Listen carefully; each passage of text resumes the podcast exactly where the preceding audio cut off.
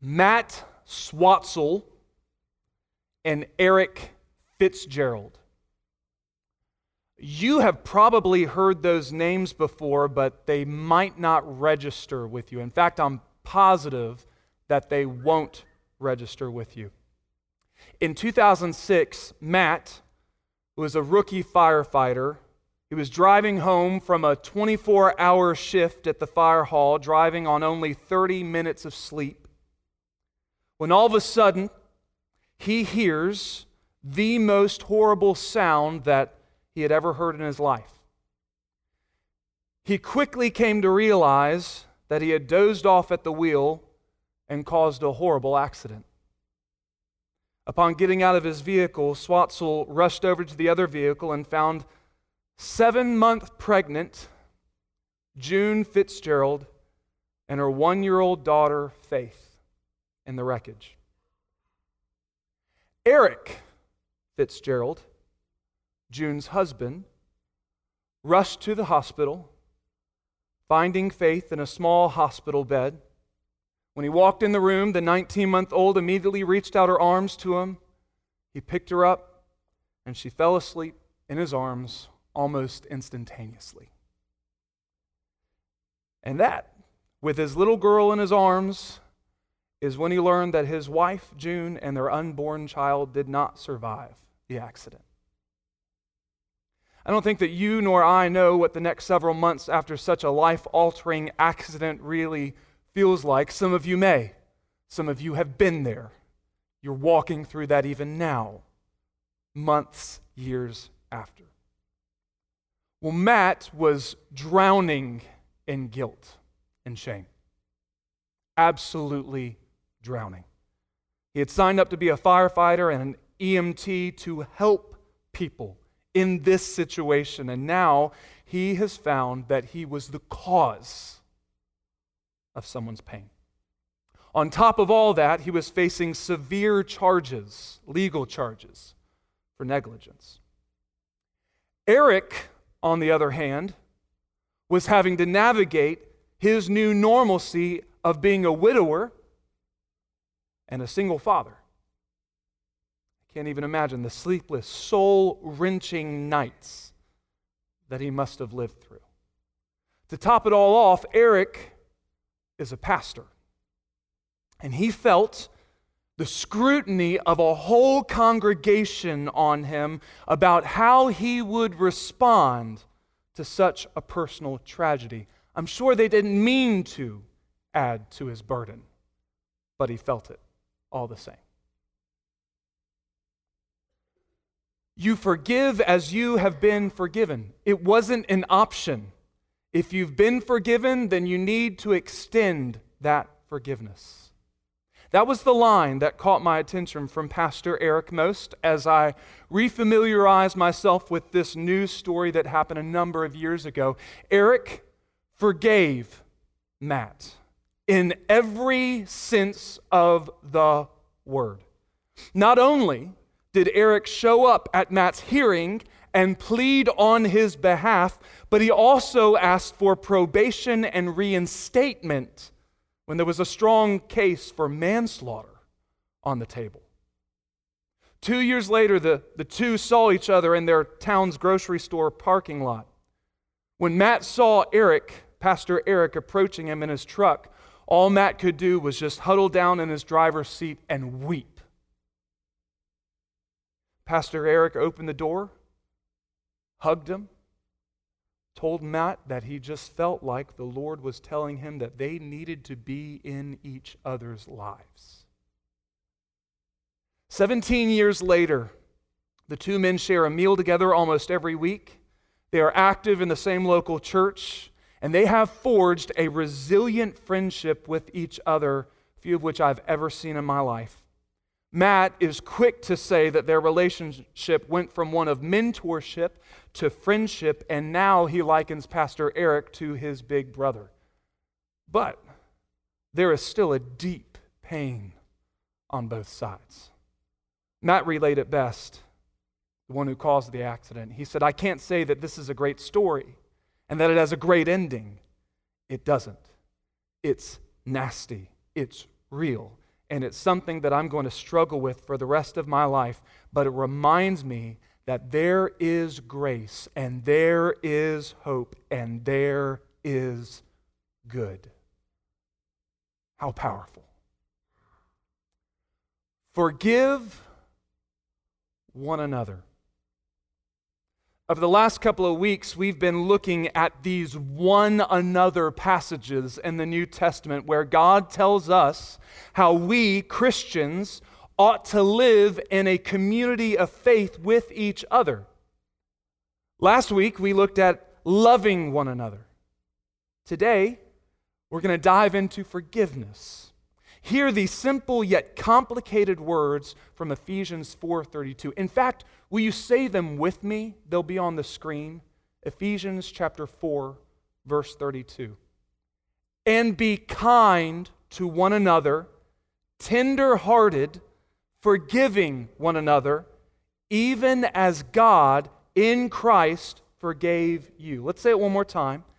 And be kind to one another, tender hearted, forgiving one another, even as God in Christ forgave you. Do you see what I mean when I say that it's simple and yet complicated? Well, right off the bat, as if we need reminding of this, we learn that we are living among other people, even within the holy bond of a local church. You have to understand that you will be wronged in this place, among these people, you will be wronged. You have been wronged, and you will again be wronged. And with that, we also learn in this passage of Scripture that forgiveness will need to be extended, received, and then lived with. What does it mean to live with forgiveness. It's easy to say, I forgive you. Paul tells us to do so much more than state it. He tells us to forgive one another in the community in which we find ourselves. Why else would Paul direct forgiveness unless hurt would and had been caused there in the church of Ephesus? Here's the thing forgiveness is central to the teaching of Jesus, but it is often the very thing which his followers struggle most with. Do you agree? You cannot separate Jesus from his sermons, and I do mean plural, sermons on forgiveness. It is at the very core of his teaching. We all know it. We all love that he is a forgiving God, but we all struggle when it comes to forgiveness of one another. I can almost guarantee you that when some of you saw the sermon art on social media this week, or when you sat down and saw the title on the screen this morning in service, there was at least in some of us a proverbial eye roll, almost like forgiveness. Here we go again. But you don't understand what he did to me. But you don't I know I should forgive, but we probably say things like, I can forgive, but I won't forget. Fool me once, shame on you. Fool me twice, shame on me.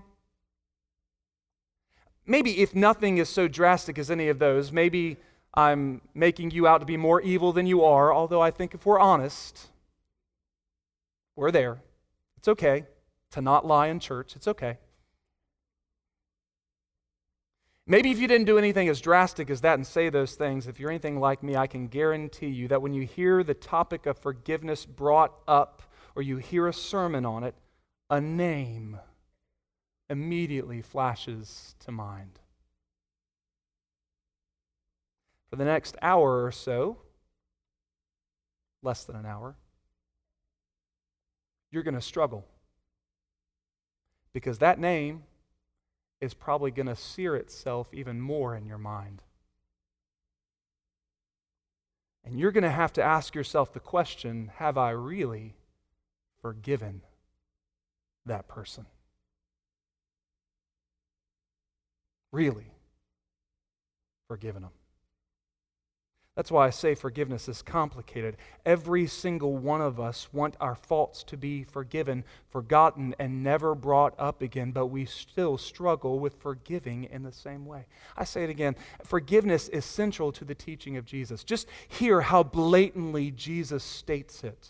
I'm not going to give you any color commentary on most of these, but he's just going to say forgiveness, forgiveness, forgiveness. And Mark 11, 25, Jesus said, Whenever you stand praying, if you have anything against anyone, forgive them, that your Father in heaven may also forgive you your trespasses. But if you do not forgive, neither will your Father in heaven forgive your trespasses in Luke 17 3. He says, Take heed to yourselves. If your brother sins against you, rebuke him. And if he repents, oh, we love the first part of this verse. If he repents, forgive him. And if he sins against you seven times in a day, and seven times in a day he returns to you saying, I repent, you shall forgive him. The Lord's Prayer. We love the Lord's Prayer. Do you realize what we're praying? When we pray the Lord's Prayer, in many ways, there may be some in our congregation who are literally praying a curse on their heads when they pray the Lord's Prayer. Forgive us our debts as we forgive our debtors. One day, Peter was sitting in his own house with Jesus, and after the Lord had taught on the topic of forgiveness, Peter asked, a little magnanimously, in my opinion, Lord, how often shall my brother sin against me and I forgive him? Up to seven times? You remember Jesus' response? I do not say to you up to seven times, but up to 70 times seven. Some of you have got your calculators out. Keep on forgiving. Listen to probably his most abrupt teaching on forgiveness. Jesus said, For if you forgive men their trespasses, your heavenly Father will also forgive you. But if you do not forgive men their trespasses, neither will your Father forgive your trespasses. And the pinnacle of forgiveness comes to us in Luke 23. When on the cross, Jesus looks down at his persecutors and he says, Father, Forgive them, for they do not know what they are doing.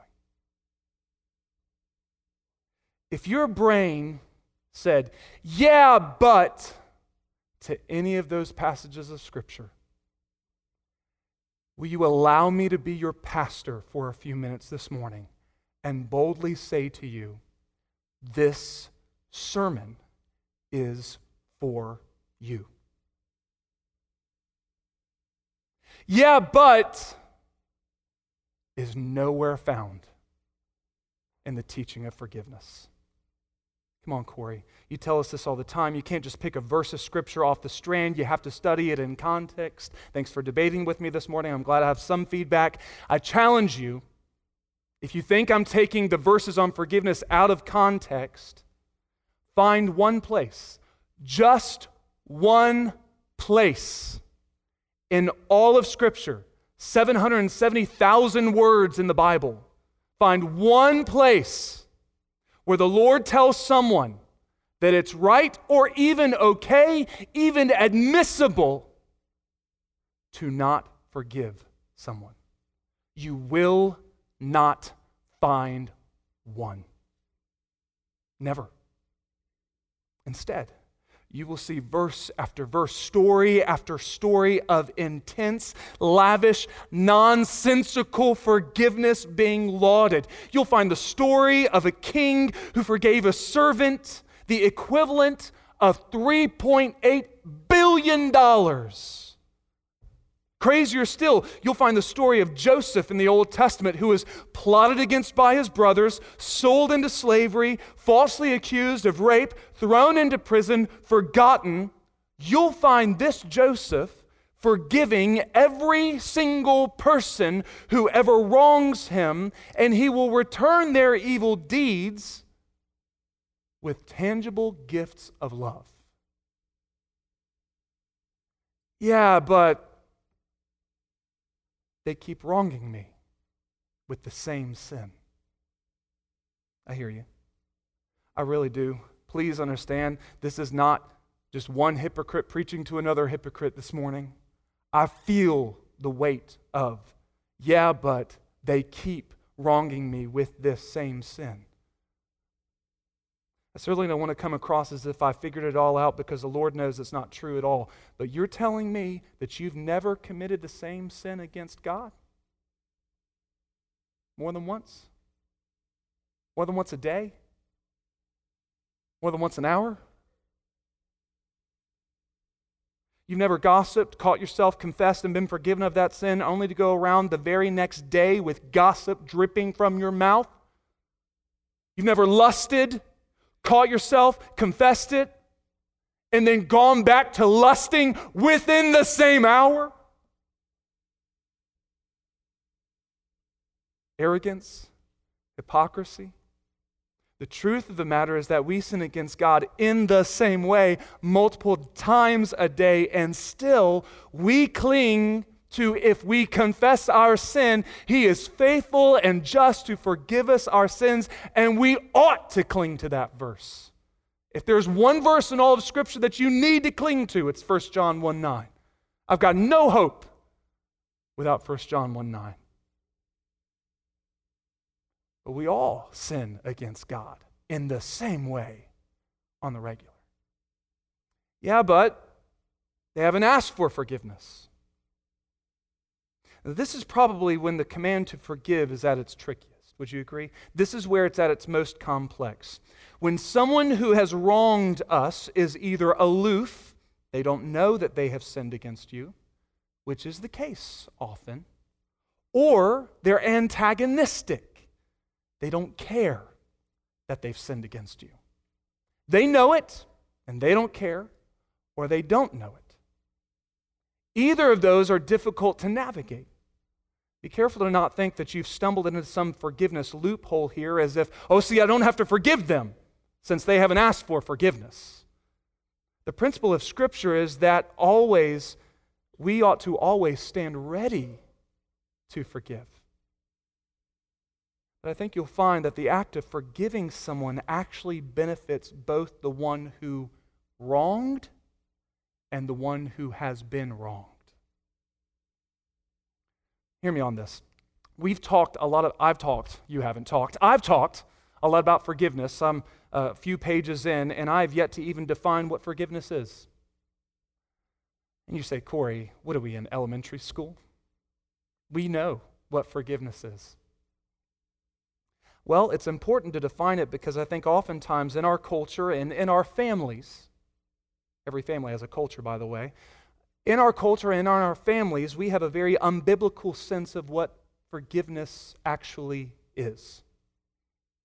Think about it. You've probably never attended a forgiveness class. If you have, I probably need to go with you next time. At your earliest age, mom never said, Let me give you the definition of forgiveness. No, mom said, Hug and make up, right? Don't kiss and make up. That's just weird. Hug and make up. Forgiveness is rarely defined in our context because we assume, don't we? We assume that everyone knows what forgiveness is. Everyone does. And I submit to you, we do not know what forgiveness is. The word that Paul uses in Ephesians chapter 4 verse 32, it's the most used Greek word for forgiveness in all of the New Testament. It means to release from bondage thus the chains on the screen. It's a word that is used figuratively. It's used of releasing sails on a ship to let them fly. It's used legally of pardoning someone who has done some illegal act against you, and your witness testimony could send them to prison. It's used spiritually that God has lifted the sentence of condemnation upon Christians for their sins through the death of Christ on their behalf and no longer counts them as guilty. That's a good definition because I borrowed it. When the Spirit directs us to forgive one another, I believe He intends a twofold blessing. First, and most obvious, forgiveness releases the one who has sinned against you. Forgiveness is mainly for the perpetrator, for the one who has done wrong. And let me just ask you have you ever been forgiven? I mean, really forgiven. Really. On a human level, with another human being. We've all been forgiven from Christ if you have received that forgiveness. But we've been You've been pardoned by Christ. But have you received forgiveness on an earthly level from another human being? You said or you did something wrong, you know it, the other person knows it. And so you approach the person that you slighted to get asked, that you slighted, you asked them for forgiveness, and then they granted it to you. What's more is they actually lived it out, and that the next time that you saw them, it was obvious, obvious that they were making a conscious effort to not bring it up or live in light of that sin that you had done against them any longer. If you have ever felt that kind of forgiveness, you know what I'm talking about. If you haven't, I am so sorry for you. I have. Some years ago, I said some really foolish things as, as a youth pastor. Shocking, I know. Really foolish things, stupid things. One of you called me and lovingly so lovingly confronted me about him. And I confessed. Before we hung up, I don't remember the conversation verbatim, but I said something along the lines of, I'm so sorry because I know that this is going to change the nature of our relationship. And before you hung up, you said, No, it won't. Click. The next time I saw that individual, it was obvious with a handshake that turned into a hug. You ever felt one of those? Our relationship, if it had changed, it was only for the better. Real forgiveness. In fact, over the last 12 to 13 years, I think our relationship has only grown.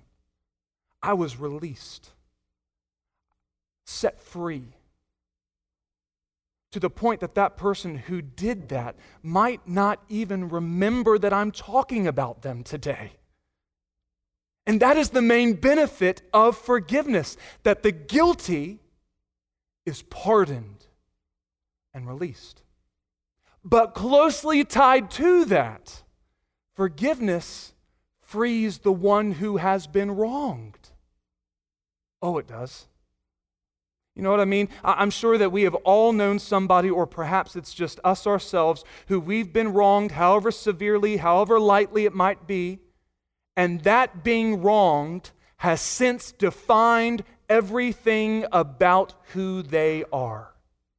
They have let that bitterness, that unforgiveness, to control every single aspect of their life, regardless of whether or not their aggressor was, has asked for forgiveness, whether or not they even feel the weight of their sin against you, you need to forgive them because it's the only way that you yourself will ever be released from the sin that they committed against you. Do you get that? I feel like I'm missing here this morning. When we forgive, we free the person who wronged us, but we also, in many ways, free ourselves from not being tethered to bitterness for the rest of our life. Forgiveness frees. On June 17, 2015, during a Wednesday evening Bible study very similar to the one that we host here every week at New Hope. A 21 year old slipped in the back of the sanctuary of South Carolina's Emanuel African Methodist Episcopal Church. He was welcomed and embraced as a guest. But before the service was over, he opened fire on the praying believers and he killed nine people. I think we all saw the video that went viral seven years ago, where at that hearing, any family member of the slain was allowed to address the guilty gunman. The murderers, the murdered pastor's son, Dan Simmons Jr., he took the stand, and this is what he said I forgive you. I know that you don't understand that, but God requires me to forgive you. I forgive you. He also requires me to plead and pray for you, and I do that.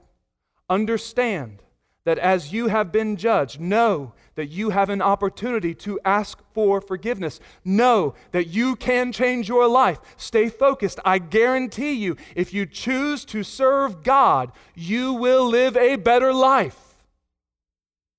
And Dan wasn't the only one. Person after person, some obviously still very angry, as they should have been, and some just totally broken, as they should have been they took the stand and almost to the man or woman, they ended their statements with those three words I forgive you. To the best of my knowledge, in looking over the murderer's ongoing testimony, he never asked, nor has he yet to ask for forgiveness. But those who extended really and truly forgiveness, they have felt the lifted weight of not allowing bitterness to root in their lives. Another victim's family member stood and said, I wanted to hate you, but my faith tells me no. I wanted to remain angry and bitter, but my view of life won't let me. Forgiveness releases you from the bondage of what sin has been done against you. That's what forgiveness means. But Paul doesn't just restate a command that Jesus gave a dozen or dozen times or so. He actually helps us along with what forgiving each other looks like. In even a casual reading of the text, I think we can all see that while forgiveness is the main point of Ephesians 4:32, it's accompanied by other ways in which we ought to deal with one another. So Ephesians 4:32 reads again, "And be kind to one another, tenderhearted, forgiving one another, even as God and Christ forgave you. Did you hear that? Kindness and tenderheartedness. Kindness and tenderheartedness. Really, there's a danger in just zeroing in and focusing on this one verse because there's a lot more at play here in Ephesians chapter 4. The New English translation actually gets us closer to the original intent in its rendering of Ephesians 4:32, and it does so because it doesn't begin verse 32 with the word and. It begins with instead.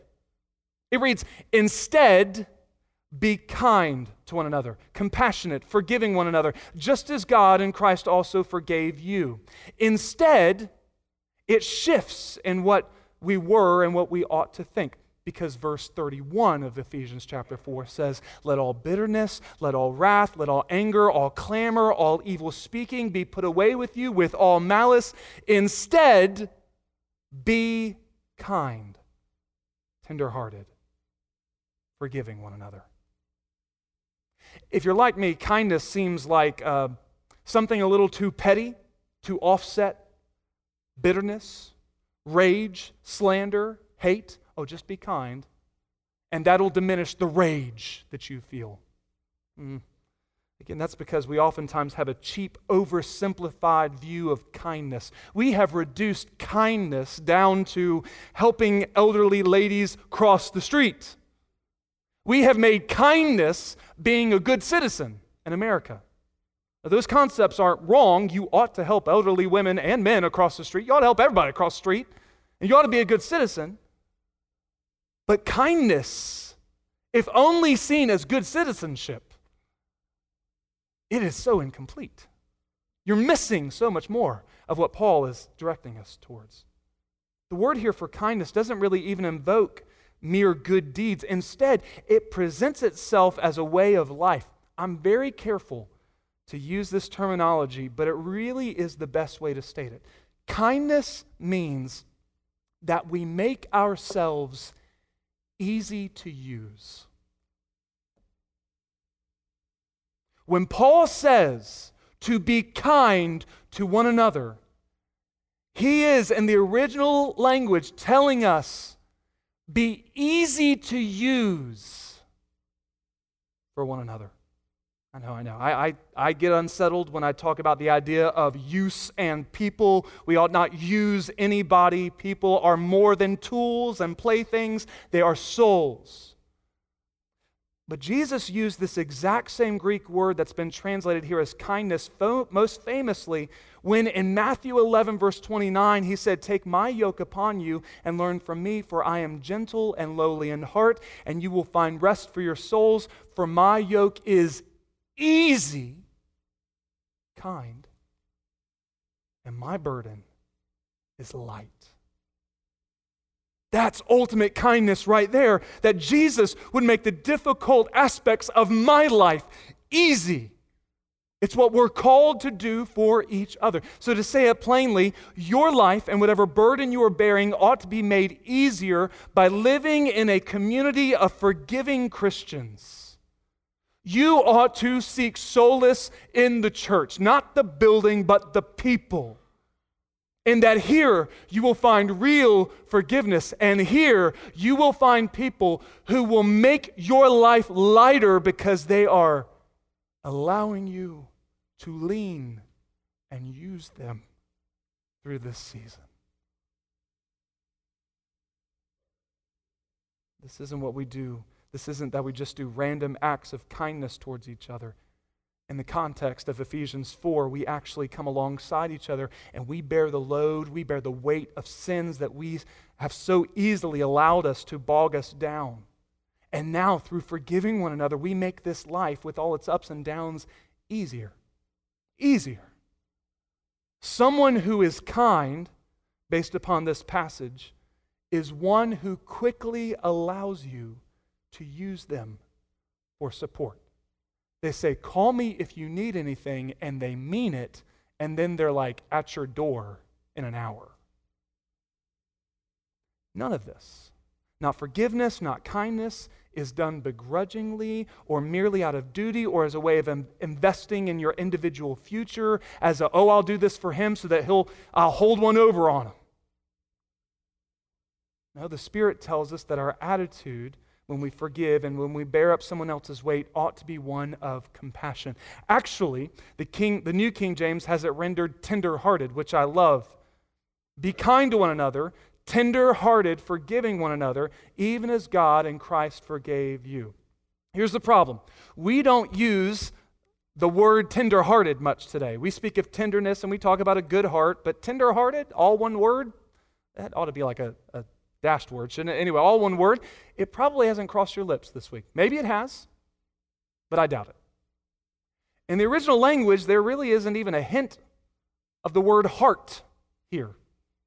If you look it up in some reference books, what you'll find is a lot of reference to belly and bowels, which is just strange. In a few weeks, kids are going to be passing around Valentine's Day cards. Husbands, I am literally giving you one month advance notice. Valentine's Day, one month. It's the 14th, one month. You're like, oh, go ahead and make those reservations.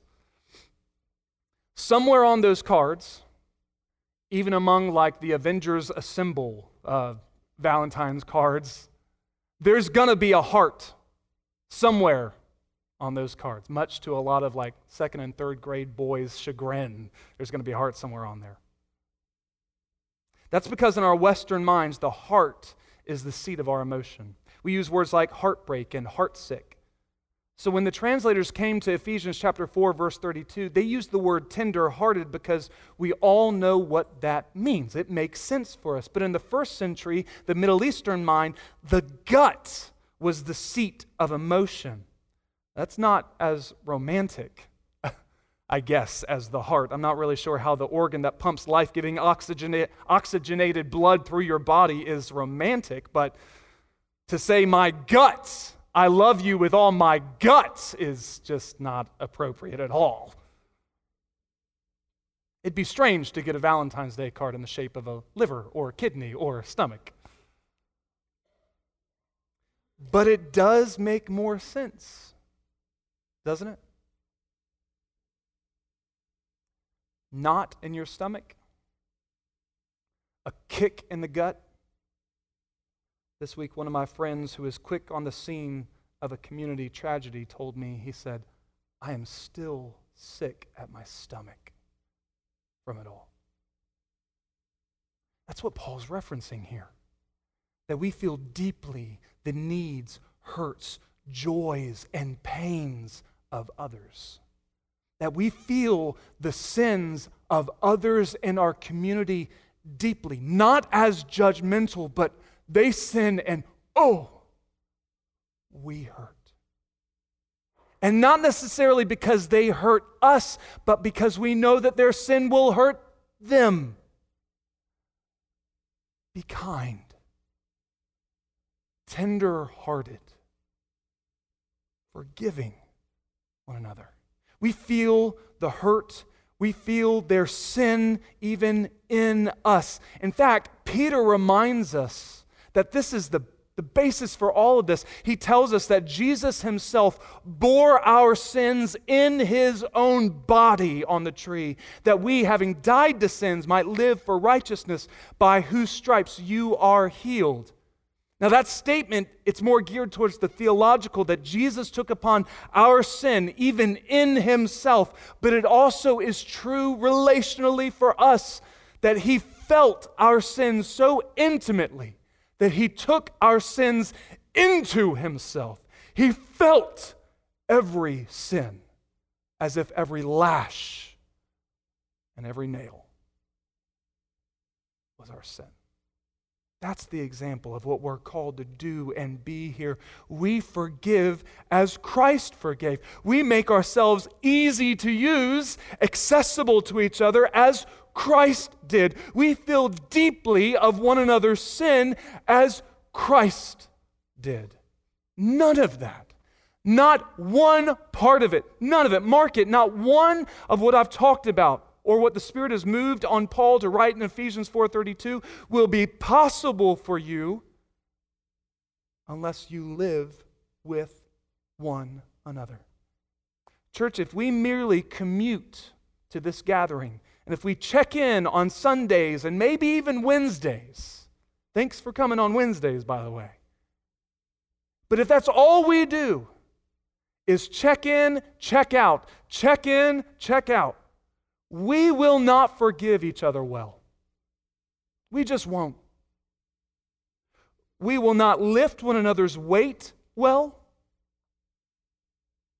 We will not feel the pain that the other is feeling well, we will only ever continue to be someone who attends the same church, who sits on the same pew, sits in the same Sunday school class. And I am telling you, these one another passages, they cut to the heart of all that. Christ is calling us to so much more as a church than merely attendance, but to actually live with one another, being kind to one another, tender hearted towards one another, forgiving one another. Ephesians 4:32 let's say it again all together and be kind to one another tender-hearted forgiving one another even as God in Christ forgave you. If you're longing for forgiveness or struggling to extend it, if you need a brother or a sister to lighten the load, or you feel called to step out of the ordinary and lift someone else's burden, if you feel deeply the weight of sin in your life and you need another to come alongside you. In just a moment, we're going to sing Search Me, O God, as a congregation. The altar will be open. And someone, right, church? Someone will come and pray with you to help lift your burden. Someone will. I'm saying that in faith, that someone will.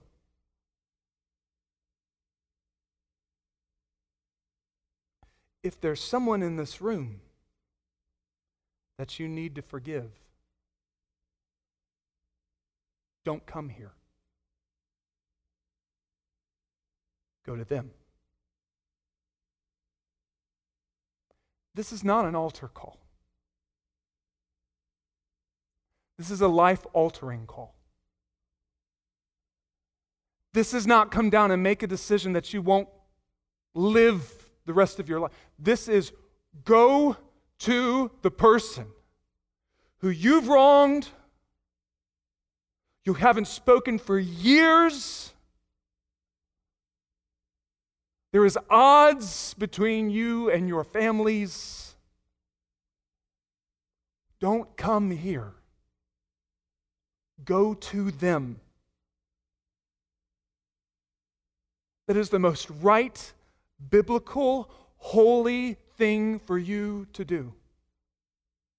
That's the same for if God is moving in your heart to lighten someone's weight or feel their pain more deeply, go to them. But if you find yourself in need of prayer,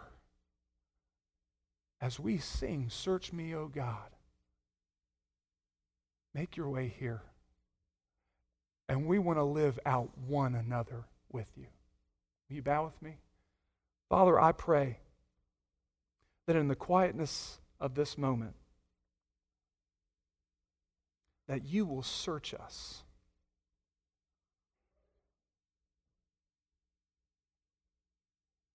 Father, forgiveness is such a difficult, difficult sermon to preach but it's at the core of who we are.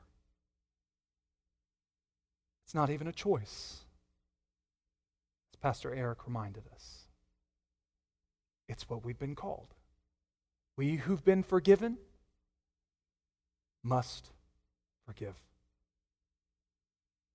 So, Father, I pray both and this morning.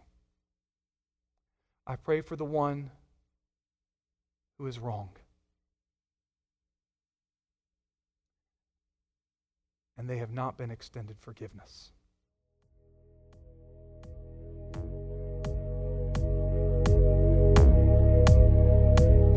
Thanks for listening to New Hope Church's podcast. If you would like to listen to more content from our church, follow us at New Hope FWBC